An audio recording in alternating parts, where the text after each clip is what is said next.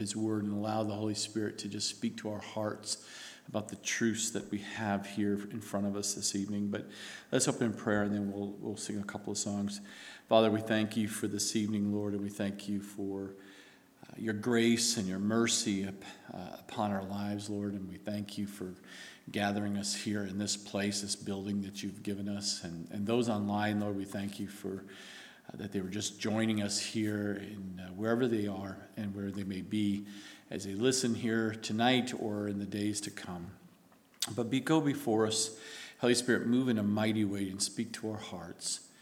Do the work that you've been doing in our lives, the sovereign work, and sanctifying us, molding us, and shaping us into more Christ-like. We want to grow and mature in our relationship with you, and our love for you, and our love for one another. We again thank you and praise you for this day you've given us, and we're so thankful for your grace and your mercy. In Jesus' name, amen.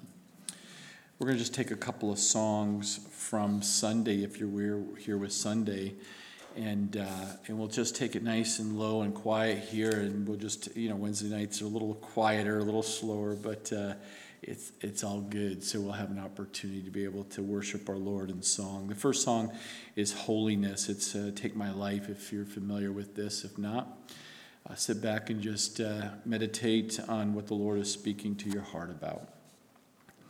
Holiness, holiness is what I long for. Holiness is what I need. Holiness, holiness is what you want from me. Faithfulness, faithfulness is what I long for. Faithfulness is what I need. Faithfulness, faithfulness is what you want from me. So take my heart and form it. Take my mind, transform it. Take my will, conform it to yours, O Lord. Righteousness, righteousness is what I long for. Righteousness is what I need. Righteousness, righteousness is what you want from me. Brokenness, brokenness is what I long for. Brokenness is what I need. Brokenness, brokenness is what you want from me. So take my heart and form it. Take my mind, transform it. Take my will, conform it to yours, O Lord.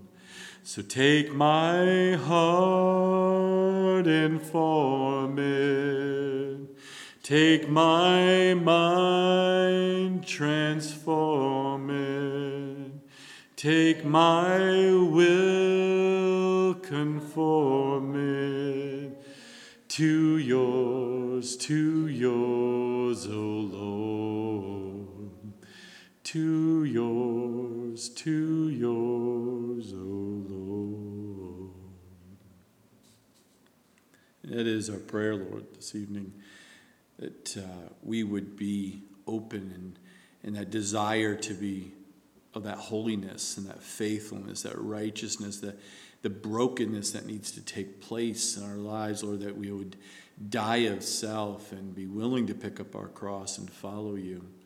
and that you would, through the sanctification process, Lord, that you would just change and form our hearts and be in line with yours, our minds to be a biblical mindset, in line with your will and purpose.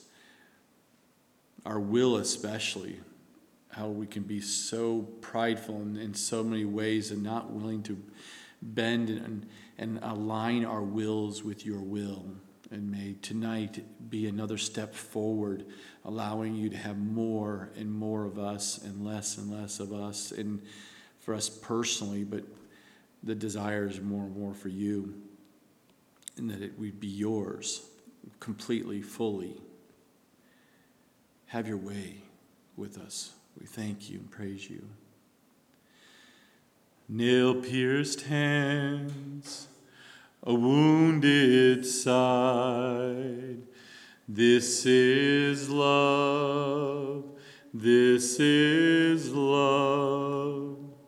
The Holy Heart was sacrificed, this is love, this is love. I bow down to the Holy One. I bow down to the Lamb. I bow down to the Worthy One. I bow down to the Lamb, the Son of God. He died for us. This is love. This is love. He walked the hill. He bore the cross. This is love. Yes, this is love. I bow down to the Holy One. I bow down to the Lamb. I bow down to the Worthy One. I bow down to the Lamb. One more time. I bow down to the Holy One. I bow down to the Lamb. I bow down to the Worthy One. I bow down to the Lamb. Father, we thank you as you prepare our hearts and open our ears, Lord, and may we choose to take in what you have for us, Lord, to partake of the food that you, spiritual food you have for this evening, Lord, as we open up the book of Numbers and we study what you have for us this evening. In Jesus' name, amen, amen, amen. I'm going to hold a little bit on the announcements for the most part, but I will say that we're just coming back today from this morning's last session, and what a blessing it was to be being refreshed and going down and spending time with many other pastors and leaders and servants. It's always refreshing and encouraging for us, because it's reminding that we're right on track doing what God's called us to do, and it's just a refreshing thing to say, Lord, we're just going to continue to do it. We're doing 10 years and we're on track and moving forward, and your blessing and just care for us is just, your love for us is amazing. So we're happy to be back, though, because we're obviously, as you take a look at the building outside, the siding is off. So we're a little in disarray on the outside, but it appears the 18th of October, new siding should be coming on. And so that will be a fresh new look for the building. So praise God for his provision and for God bringing people that we would have never imagined just a few months ago that would be even part of this project. So we're thankful for that. So tonight we see the topic is the camp central. And you're like, what does that mean? You'll get a sense of this on a title as we go through this. We're just going to take chapter 2. Since we've been gone the last 3 days, I just said it would not be wise to try to press on to do multiple chapters, because I think there's enough here in this chapter to really, that there's enough to chew on here that of value here. So Numbers chapter 2, verses 1 and 2, we're going to see the tribes of Israel arranged around the tabernacle. If you remember in chapter 1, God is now putting them in order, and they're organizing them to get prepared to walk into the promised land. And so with this order, with this organization, there was a part of it is how they were to then camp around the tabernacle, and we touched on it last time, the importance of that and the reasons behind it, and we'll talk a little bit more about this here. So be some more numbers, not quite so extensive, but I want you to get a couple of key things through this so we don't miss through it by trying to do 2 or 3 chapters at one point. But here we said, and the Lord spoke to Moses and Aaron, saying, every one of the children of Israel shall camp by his own standard, notice that, besides the emblems, notice that, of his father's house. And they shall camp some distance from the tabernacle of meeting. So Israel had been on this Exodus journey, as we know, because we've been studying Exodus and into Leviticus, and now we're here into Numbers. And remember, it's not all chronologically go in that order. So you kind of have to pick up where we're at. It's been a year now since they've come out of the Exodus. And for a whole time of Exodus, for that whole more than a year, they've assembled just about any way they wanted to. Could you imagine? There was no organization. There was no order coming out of Exodus. It's like, pack your stuff up, and everything that the Egyptians gave you in the form of value of the money, the gold, the silver, and all these things that God put on the hearts of the Egyptians to give to the people for provisions, and get out of here and start running for the desert.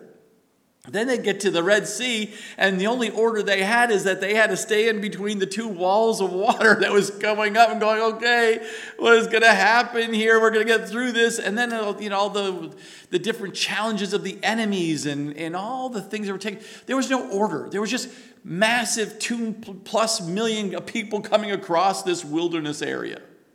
And God says, that's chaos. That is absolutely chaos, but God is bringing them through this, and now as he brings them into the promised land, he says, now you have to order and some organization, because that is a God of order. I kind of thought, as I pondered on that a little bit, it's like our lives are such chaos coming out of Egypt. And it's like there's no rhyme or reason, and why and how did we get here, and all the things that we go through. But then God brings order and organization, brings us into some stability and consistency and some things that we can kind of follow that helps in our lives. It stabilizes us going into that rest that God promises in his land. But here they are journeying across, and it's been a year. The assembly's gone crazy. They want to get, God says, no, it's time. We're going to the promised land. And they had to take the next steps in this organization and ordering themselves right down to how you pitch your tent in the camp, because God is a God of order. You just don't get to decide where you were going to put your tent now. Before, you could just, wherever you're at, place your tent, and we'll move from that point because we don't know what's going to happen. But now everything is in order and for God's purposes. And they must, one of the key things, if you notice here in verse 1 and 2, is that they're going to have to camp on his own standard. They had to have beside the emblems, the representative, the crest of the family crest is what we would probably call it today. There's a crest, and we're going to see that. And the last part, which was important, you need to camp some distance from the tabernacle meeting here. And so at the center of this order was the tabernacle itself.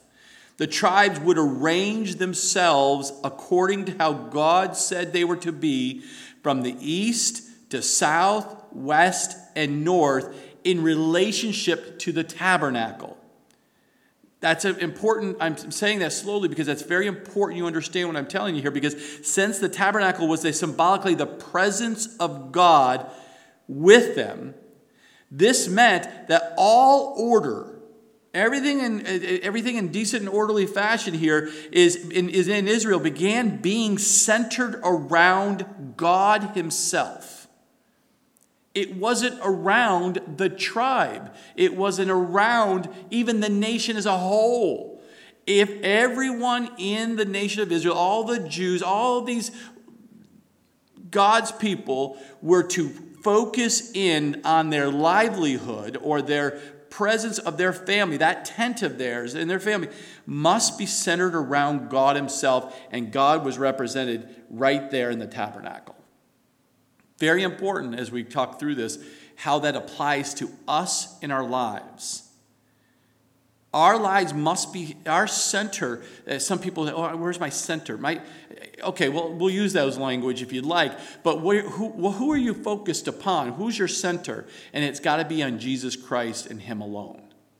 In your family, regardless of the size of family and then the expansion or the decrease of your family, wherever you are, it must be, and it doesn't even matter where you are within the wilderness. I don't care if you're living here in the North Country or you're living somewhere over in another place and you're listening to us from Africa, our good friend over in Africa, or down there in the Philippines, the family, down, whoever it may be, you must plant your life centered on, focused upon God's presence. Must. It's got to be central in your life. That relationship with Jesus Christ is absolutely central. So we see here in verses 3 through 9, God gives them instructions here. I won't read all of this just because of the names, but let me highlight to you for the sake of time and less confusion. I will highlight the fact that in here of this tribe, it says on the east side, toward the rising of the sun, those of the standards of the forces with Judah. Judah is the number one first tribe up here that he's bringing attention. And if you remember from last week, it's the largest tribe, especially of those who had the number of men 20 and older that were prepared to go to war as they go into it. But that Judah shall camp according to their armies, their family. And then we will see it broken down here, Issachar and then Zebulun. These three are going to be camped on the east side of the tabernacle. So Judah was first, and the closest to the tabernacle itself, the scripture tells us. Then the tribes of Issachar, then Zebulun followed in order after Judah. And these tribes would order themselves after the standard or the banner or flag of Judah. And what do we see? We see in the fact that they represent, or the flag or their crest, the symbol for Judah was what? Was said to be a lion. That was the symbol that they were all to focus in on. Judah, Issachar, Zebulun, all of those three tribes, all of them were coming through, and they were looking for that flag, that lion, and they knew Judah was going to be established, their tents. From there, the Issachar would establish, and then Zebulun, and they had order to place, and we see in those scriptures 3 through 9, the numbers, but the main number at the very end is that those three tribes, total number available soldiers that represent them on the east side of that tabernacle, eastward tribes, was 186,400. That's a lot of people camping out, don't you think? And ever been camping? You have your car can barely fit everything in your car because you're bringing everything, and then you're sitting there going, "Where are we going to place this tent?" Right? And as you're getting it all prepared, but imagine. This is just warriors, 186,400 warriors. That doesn't include the women and the children. So you imagine the task every time the clouds started moving, they were moving, how big of a deal it was. Yeah, how do you pick up a city of 2 million plus and just move them multiple times? It's just an incredible thing if you really think about the logistics of that. But they also, we see in the scripture here in these 3 through 9, is that these shall be break camp first. So there was an order for the encampment and the marching of the tribes. So when these orders were says, this is the order you get your put your tents down. This is also the order that you will then pick up your tents to start moving and marching in order and organization. So it was very clear to everyone. Judah was going to lead on that east side, and the tribe, they were the first one to break down. And this kept the orderly army and not created a mob. I want to be first. No, that's a better site. You know, there's order. And they had leaders. If you remember last week, they had a man that was set and be the lead of that family as a whole. Now we get to verses 10 through 16. We see the south side of the tabernacle. It says, on the south side shall be the standard of the forces of Reuben according to their armies and the leaders of the children of Reuben. And as we read down through that, we see that on the south side, Reuben is now the very first tribe to set everything in place, to set the closest where they were supposed to not be too close to the tabernacle. Because remember, last week we discovered in chapter 1, if you... the Levites, we'll see here next, were around the tabernacle to keep some distance so that people, and protect the tabernacle so that someone from the tribes wouldn't go in and touch something, because they will be surely die if they did. But we hear on the south side, we see that it starts with Reuben as the very first, and then the tribes of Simeon and Gad would follow in order after Reuben to set their tents. They would be the ones, Reuben would be the first one to pick up, and then Simeon and Gad's tribes would then follow them as they go back into march mode as they get closer and closer to the promised land. The tribes ordered themselves after the standard of Reuben. That flag that they were looking at, the flag that they were going to camp around, had a symbol on there said to be a man. So Judah had the lion, and the Reuben represented a man. And we see at the very end of those verse 16, there was a total of 151,450 soldiers, plus women and children, that were camping on the south side. That's a lot of people on one side of a tabernacle, don't you think? We know the dimensions of the tabernacle. But that's a lot of people. So you can imagine, we'll see the Levites will place, and then it would be Reuben, and then it would come out a little further to Simeon, and then Gad. I mean, there was just an order of how they're going to pitch the tent and how they were going to be the first one to pick up their tent, which tells everyone else, start picking up your tents. We're starting to move and get in order.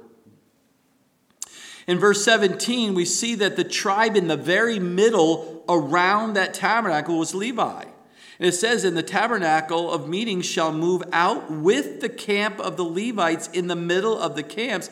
As they camp, so they shall move out, everyone in his place by their standards. If you remember in chapter 1, the Levites, they would be the ones that would start this domino effect of packing up and moving. Remember? It was they were watching the tabernacle. They were watching the presence of God, the cloud. They said when they started seeing God moving, they started packing, which then caused what? Judah to start packing, Reuben to start packing. And we'll see on the other two sides as well. The first ones were starting to unpack and start ready to go and start moving. There was order that God was allowing. But here, with the camp of the Levites in the middle of the camps, the priest tribe was in the middle of the camps, closest to the tabernacle, and surrounded by the other tribes. Why? Because they needed to protect, and they ministered there at the tabernacle. So the priests were responsible to God to protect God's possessions. Right? They were the ones packing up the tabernacle. That was a big deal, remember? Everyone had a role and responsibilities, but they were primarily responsible based on the families. If they got the curtains, or if they were getting the utensils and all the the incense and the tables and all those kinds of things, and then all the poles and everything. So there was order as we've been studying through Leviticus into Numbers, how that was all to take place. But apparently this was not only the way Israel was to make their camp, but also the way to order their march. Because remember, God is preparing them. I really do see this. I think he probably practiced this with them a few times to get them to understand the practicing. So when they walked in, this was not something new. That God is going to take them through some lessons here to get them in order to go in and do what God's called them to do. And I, again, as I ponder on this, I think the Lord does the same thing. He gets us to repeat things over and over and over a few times in preparation to actually do something that he wants us to do. And so every time someone says, well, why do I feel like I'm, it's like a repeat, you know, push the replay, because you haven't learned it the first time. Or you haven't learned the lessons the second time. Or God is, you're really being tough here because God wants you to learn this. And he's going to keep pushing replay button on you to get understanding of what he wants you to do for him. And or in preparation to actually do something even bigger. So don't fight him. Just be obedient. Can you imagine the mob if they weren't obedient to God? 2 million people. I mean, it's a miracle that he got all of them out of Exodus and got them through as far as they did for a year without order and organization. He was just protecting them, and they were just mobbed, just going across the wilderness. Amazing. In verses 18 through 24, we see the tribes camp to the west of the tabernacle. So on the west side shall be the standard of the forces of Ephraim, according to their armies and the leaders of the children of Ephraim. So we see here in those verses 18 through 25, here on the west side of the tabernacle, Ephraim was the first tribe to set the stage for the other tribes, which was Manasseh and Benjamin. Those were the other two tribes with Ephraim on that west side of the tabernacle. And the tribes ordered themselves after that standard of Ephraim. And what was the flag that they needed to keep their eye on to pitch their tent and follow? It was said to be a calf. So the first one, a lion, is Judah. Then we see Reuben, with the standard or the standard bearer, the emblem of man, and then we see a calf. Interesting, isn't it? We will see at the very end why that's interesting to you and I, because on the westward side, the tribes totaled 108,100, we see there at the very end of verse 24. Interesting. Because as we see this, they weren't equally distributed. Why did they have more people on their side and not up as many? There was a purpose for everything that God does. Why didn't he just put all the bigger ones, you know, the Judas and all the bigger ones over here and the smaller ones? You know, as we look through this, he had a purpose and a reason why they were matching the tribes up. You know, sometimes we think, when we hear the nation of Israel, we think of the tribes. These are all brothers. They're all the same, right? Anyone who has brothers, have 12 brothers, no, you're not going to have 12 exactly same personalities, same way they think, what drives them, what's of interest, what's their motivation. It's always very diverse, even in very large families, is it not? These tribes were the same thing. These tribes had their own culture. Their own subset culture within the nation of Israel. They even say historically they had different dialects in some form or fashions and their own verbiage and how they communicated. So we always picture this as perfectly the same all the way across. Everyone's the same. Yeah, it's predictable. It's just not historically accurate or scripturally or even naturally to think that, or they're all thinking the same way and had the exact same language. Any culture, any city of 2 million people, do you think they all sound the same? Even Israel, when they're all come, they had history in Egypt and what they did and how they did it. So it was a very cross-cultural even within Israel or the Jewish people there. Now we see in Numbers chapter 2, verses 25 through 31, we see that the tribes camped to the north of the tabernacle. The standard of the forces with Dan shall be on the north side, according to their armies and the leader of the children of Dan. Now, as you take a look through 25 through 31, and you're glancing down through with all of those, we see that Dan was the first one to set the precedence on that north side of the tabernacle. And from there, Asher and Naphtali were the other two tribes that camped with Dan. Now, what was the symbol, or what was the standard of Dan that they were to look for? That little emblem, the flag. And it was said to be an eagle is what their symbol was for Dan, an eagle. Of all four that we know, I think I'd rather have had the eagle. It sounds like a really cool emblem. The standard to have is the eagle here.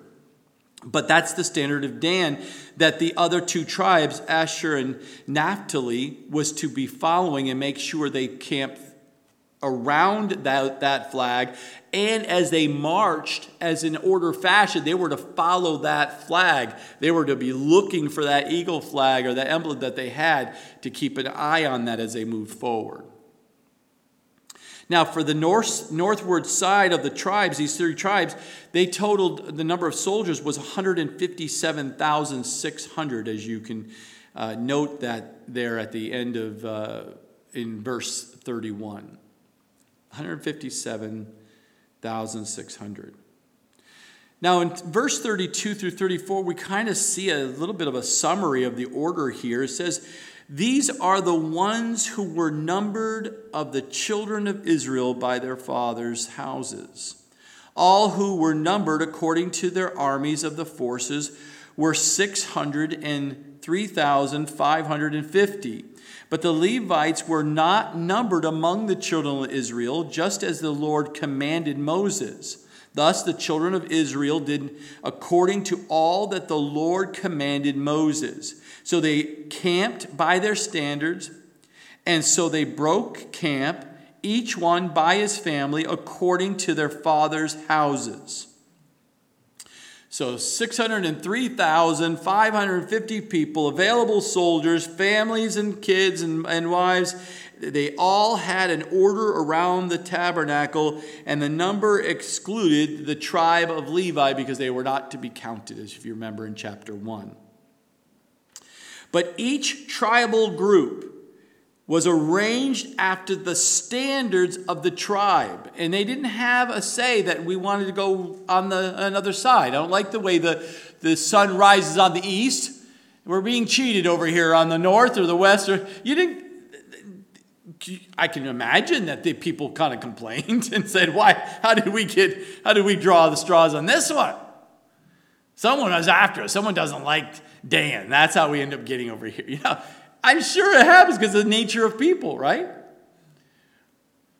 But they listened and they followed. We don't see anything in the scripture that says there was a mob or mutiny against it. And then when we studied Exodus, when they had no problem turning against God's leaders, Moses, and God had it in the scriptures that says that they went against Moses and went against Aaron, went against all the leaders there. Yeah? So if there was any mutiny around why they having to pitch the tent the way they are, the only thing we all know that is this population was disobedient. They had a lack of faith, did they not? But they still kept the order. At least we don't see where they did not keep the order. But each one, they broke the camp, marched in the same order, and they did that to make sure they were prepared and ready to go into the promised land. So the remaining of our time, I'm going to give you four observations that I see from the text today in chapter 2, Numbers. And you may have picked some of these up already in regards to the observations. First, God is a God of order. He's not a God of chaos. He's a God of order. And here before Israel can take the promised land, he requires them to get in order themselves, have an organization. I believe it was very purposeful, so people could understand. There wasn't being any confusion. They had it. God, I believe, really, I do believe, he tested them to move and pack up and set tents and make sure they were ready and obedient to what God is ready to take them into the promised land. Not only is it more efficient and useful to have order, but is also simply more like God. God is a God of order and organization in regards to making sure there's some boundaries, as we would say, or some foundations we would refer to as some terminology. Or what is the structure that you're building your life upon? What's the doctrines of? And there's things that we use throughout the scriptures that we read to understand as we study the scripture. You see a God of order. Now, there's a limit to what we can be and what we can do for the Lord without order and organization. It isn't that order and organization are needed and required for progress in the Christian life, especially, but they give progress in the Christian life. It's not required, but it will help you in your Christian life and make progress in your Christian life and become more like the Lord if you would have these set ordered patterns in your life that you develop. We call them habits. I kind of pondered on it. It's like, what would you refer to this, Lord? And he says, Corey, you need to develop new habits, good, godly habits. You were living a chaos life before you gave your life to me. Then once you give your life to me, there's some chaos that took place for a good 6 months to a year figuring this thing out, because I've never read a Bible before and gone to church before and got around godly people before. And why do they talk differently than the military language that I use? And all this stuff is kind of confusing to me, but eventually there was new order and patterns that were developed as a Christian in regards to studying the Word of God, learning how to pray, learning how to serve God. I mean, these are new orders, and we are not an organization as a church. It's an organism. The church is you. It's the people. But as the people gather together, can you imagine if we didn't have some kind of order or organization? There would be chaos, because let's say we had no order and we didn't start at 6:30 on Wednesday nights. You would go, I don't know when you're going to be starting. Well, sometimes I felt like doing 6. Sometimes I feel like doing 6:30. Sometimes I didn't feel like showing up and you guys did, and it's a way, you know. Can you imagine how far that would go? You can think of so many things just in gathering God's people together in a common place. And some people will say, well, if we could just live outside and don't have buildings and just, sit on the ground just like they did. Are you kidding me? They had order. They had organizations. They had places. They had tents. I mean, you think you just go find a plot of land and plop down 100 people and just anywhere? You have to have order of where they're going to be.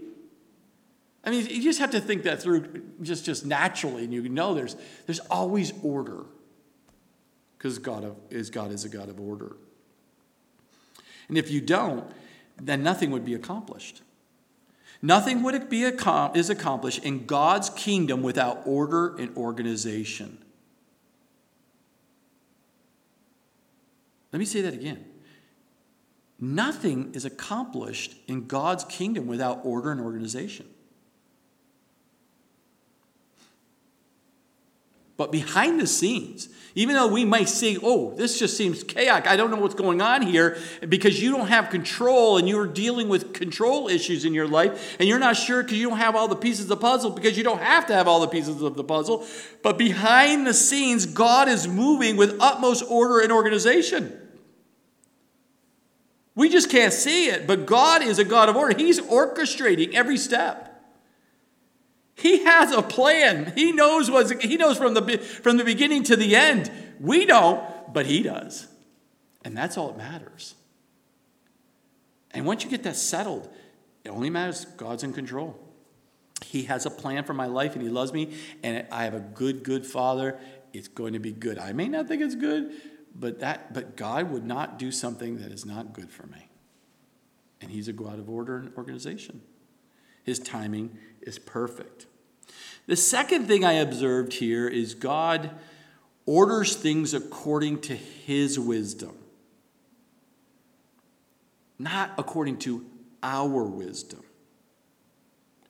As he's arranging these tribes, he did not place the largest tribes closest to the tabernacle as if because you're bigger and you have a bigger influence and you have more money, then you get a prominent position. That's not how he works. Ephraim, you're the closest westward tribe, is the third smallest tribe. Why are they in the lead position? They're small. What do they have to contribute? They don't have as many people doing this work. Oh, the subtleness of how the human nature can be in regards to thinking more highly of themselves based on power and size and prominence and name. That's not how God works. God orders things according to his wisdom, not ours. Nor did he place all the large tribes on the outward perimeter for greater protection. Because we see in the structure here, Benjamin is the smallest, the second smallest tribe, and they were on the outer perimeter. Now, some of us we would say, well, that doesn't make sense. You've got to have the big tribes out there to keep the enemy away and have a good wall of tents out there to help us to combat this going on. Why do you put the small one out there? Just understand and settle in your mind. Not only is God a God of order, and he is working behind the scenes when you and I cannot see, he is moving to accomplish his purpose. And two, God orders things according to his wisdom, not ours. The scripture says,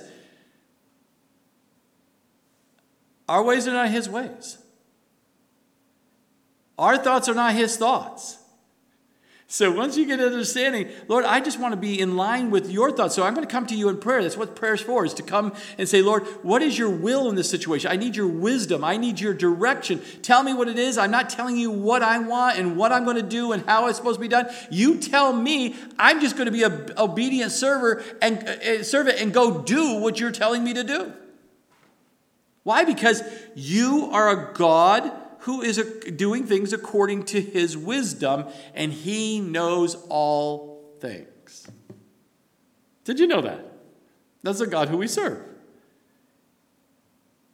But so many times, the way we live our lives is we do not believe the God that we serve is all wisdom.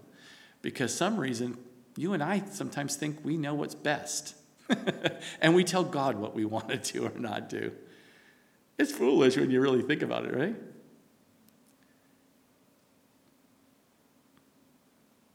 Our resistance to God's orders and organization sometimes is almost always the product of simple selfishness.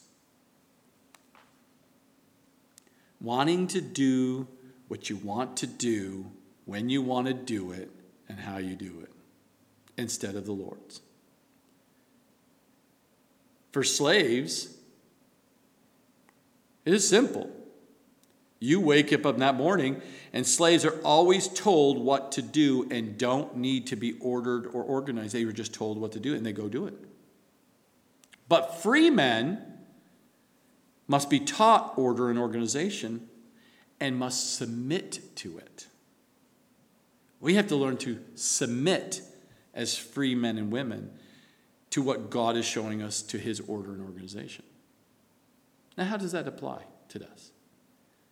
As we read the Word of God, and we come across passages in the Word of God that says, this is how things are in order in the family.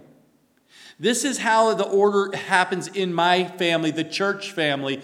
This is the order. This is how I want it. What are the biggest challenges in society today?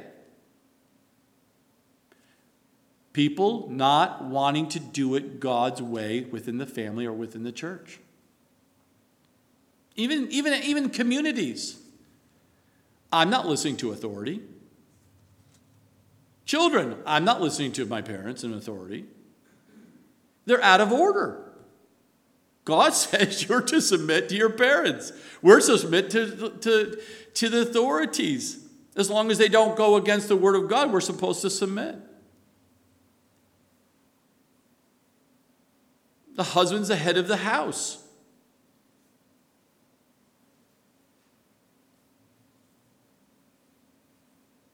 Pastors are to be men. And what are being challenged today in every aspect in the church body today? Anywhere God has an order or set position of what's happening, there is always pushback and not submission.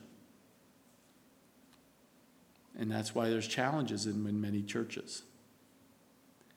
I'm thankful that we don't have those issues here at Calvary Chapel, because you know the word of God and you choose God's wisdom, regardless of how you feel and what you think.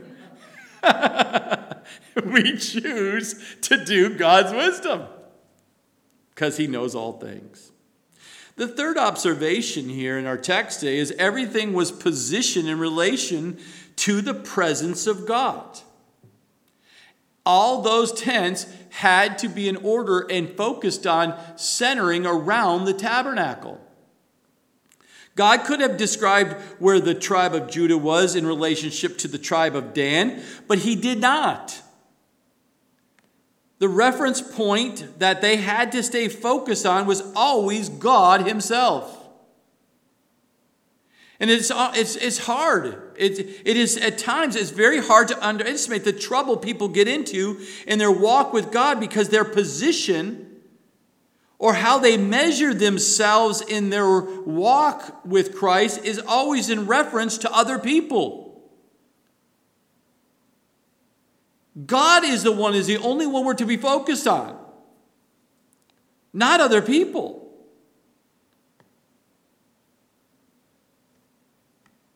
Because if what happens is if Dan was referencing off of Judah, Judah may be off track and then strayed Dan off on track. And everything's all messed up. And they wouldn't even know where they're supposed to be putting their tents down and being stable where God wants them to do. Because now they're looking around other people, other tribes, and what they're doing versus what God is saying. And if I can encourage you, my brothers and sisters, say you must focus on Jesus Christ. That is who you govern all things and measure things and say, where am I at in my walk with God? How am I measuring up with my walk? And you should never look to the left and to the right and say, I'm doing better than that person. You're wrong. God, am I pleasing you today? Am I in your will? Am I submissive to your will and purpose and plan? You're always basing it upon your Lord and Savior, the Word of God. And the fourth observation. The tribes of Israel camped around four banners. I told you I'd bring you back to this topic. Four banners, which were said to be a lion, a man, a calf, and an eagle. Where do you see those four symbols in the scripture? Well, we find those same four creatures surrounding the throne of God in Revelation. Revelation chapter 4, verse 7. The living creatures were like a lion, a second living creature like a calf. The third living creature had a face like a man, and the fourth living creature was like a flying eagle.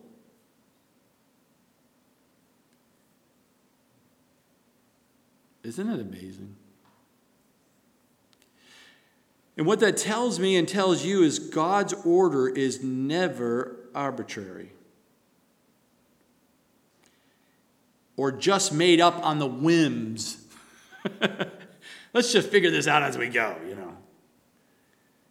It is after what he shows us here in Numbers chapter 2 is the absolute pattern, a heavenly pattern that we see in heaven.